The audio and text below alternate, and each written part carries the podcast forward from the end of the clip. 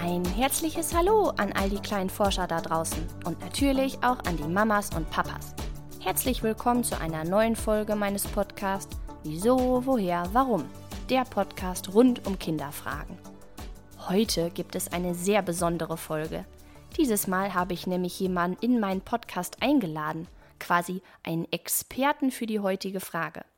Dieses Mal geht es um den Beruf des Schornsteinfegers. Simon, mein heutiger Gast im Podcast, ist so ein Schornsteinfeger und arbeitet in Ammelsbüren, einem kleinen Stadtteil von Münster.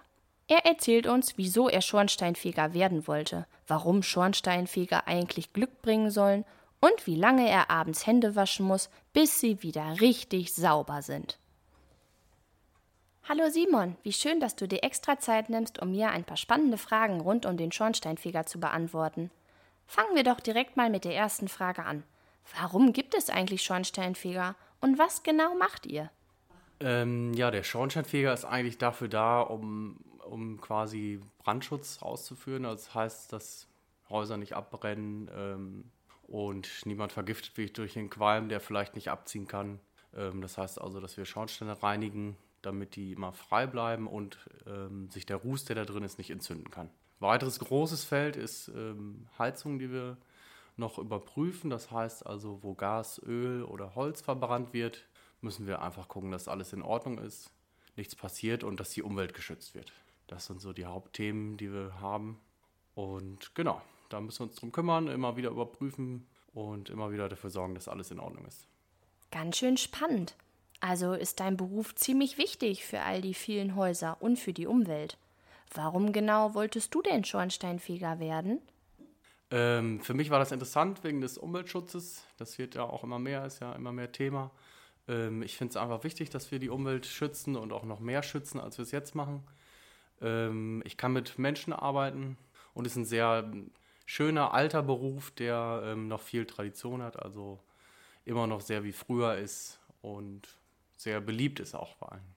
Da hast du recht. Ich glaube, dass fast jeder Mensch sich freut, wenn er auf der Straße mal einem Schornsteinfeger begegnet.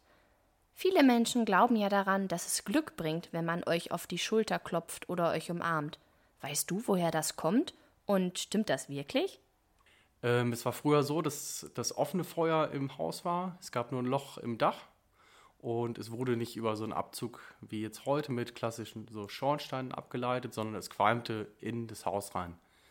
Es gab da keinen Schornsteinfeger wie heute, der regelmäßig kommt.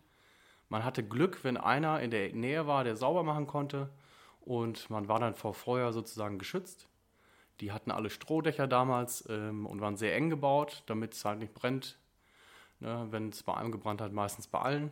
Und es hat einfach Glück gebracht, wenn der einen gerettet hat sozusagen vom Feuer. Und deswegen hat sich daraus entwickelt, dass er der Glücksbringer ist. Ähm, heute wollen viele ja die Knöpfe drehen, auf die Schulter klopfen und einen umarmen und das ist auch sehr schön, gehört auch dazu. Also wenn man einen sieht, ruhig immer ansprechen, um sich die Portion Glück zu holen. Sehr gerne, es gehört auf jeden Fall dazu. Ach so, dann war es also früher gar nicht so einfach, jemanden zu finden, der einem den Kamin reinigen konnte. Wie gut, dass es heute mehrere Schornsteinfeger wie dich gibt, die auch noch Glück bringen. Also, wenn ihr das nächste Mal einen Schornsteinfeger seht, sprecht ihn einfach mal an. Er wird euch garantiert auch Glück bringen. Wie viele Schornsteine hast du denn insgesamt schon sauber gemacht und wie viele schaffst du so an einem Tag? Ich habe bestimmt, also ein paar hundert habe ich auf jeden Fall sauber gemacht. Ähm, ich würde sagen, ich mache so am Tag um, um die 20 und das sechs Monate im Jahr. Und wenn wir das hochrechnen, dann kommt da schon einiges zusammen. 20 Schornsteine an einem Tag. Ganz schön viele. Das sind ja dann in sechs Monaten knapp 2500. Wahnsinn! Die Zahl kann man sich ziemlich schwer vorstellen, aber es sind jede Menge. Nach so einem Arbeitstag sind deine Hände bestimmt auch ziemlich schmutzig, oder? Wie lange dauert es denn, bis deine Hände wieder richtig sauber sind? Ähm, so ganz sauber werden sie nicht. Ich brauche so gute zehn Minuten alleine für die Hände und nochmal zehn Minuten für den Körper. Das, was so richtig schmutzig ist, unter den Fingernägeln, in den Poren ganz tief, in den Ritzen der Haut, das muss rauswachsen, wenn die sogenannte Kehrsaison vorbei ist, also wenn es wieder losgeht mit dem Überprüfen der Heizung. Na, das mit dem Dreck unter den Fingernägeln kennen bestimmt auch einige Kinder, wenn sie den ganzen Tag im Sand gebuddelt haben. Das ist gar nicht so einfach, das dann alles wieder wegzukriegen. Aber das heißt also, dass ihr nicht das ganze Jahr über auf die Dächer klettert und die Schornsteine sauber macht? Was macht ihr denn in der anderen Zeit? Also wir arbeiten das ganze Jahr. Ähm, das ist aber immer so ein bisschen geteilt. Drei Monate gehen wir fegen, drei Monate dann wieder messen, dann und so weiter. Das richtet sich eben danach, wann die Kamine benutzt werden und dann wird gefegt und der Rest wird so drumherum gebastelt. Verstehe. Hast du vielleicht etwas, was du uns gerne von deinem Beruf erzählen würdest? Wir können auch über den Zylinder springen. Also warum tragen Schornsteinfeger Zylinder? Warum ist das so ein tolles Symbol für die? Früher war es so, dass es nur bei Adligen, nur Adlige hatten richtige Schornsteine, konnten sich das leisten und hatten oft einen eigenen Schornsteinfeger angestellt.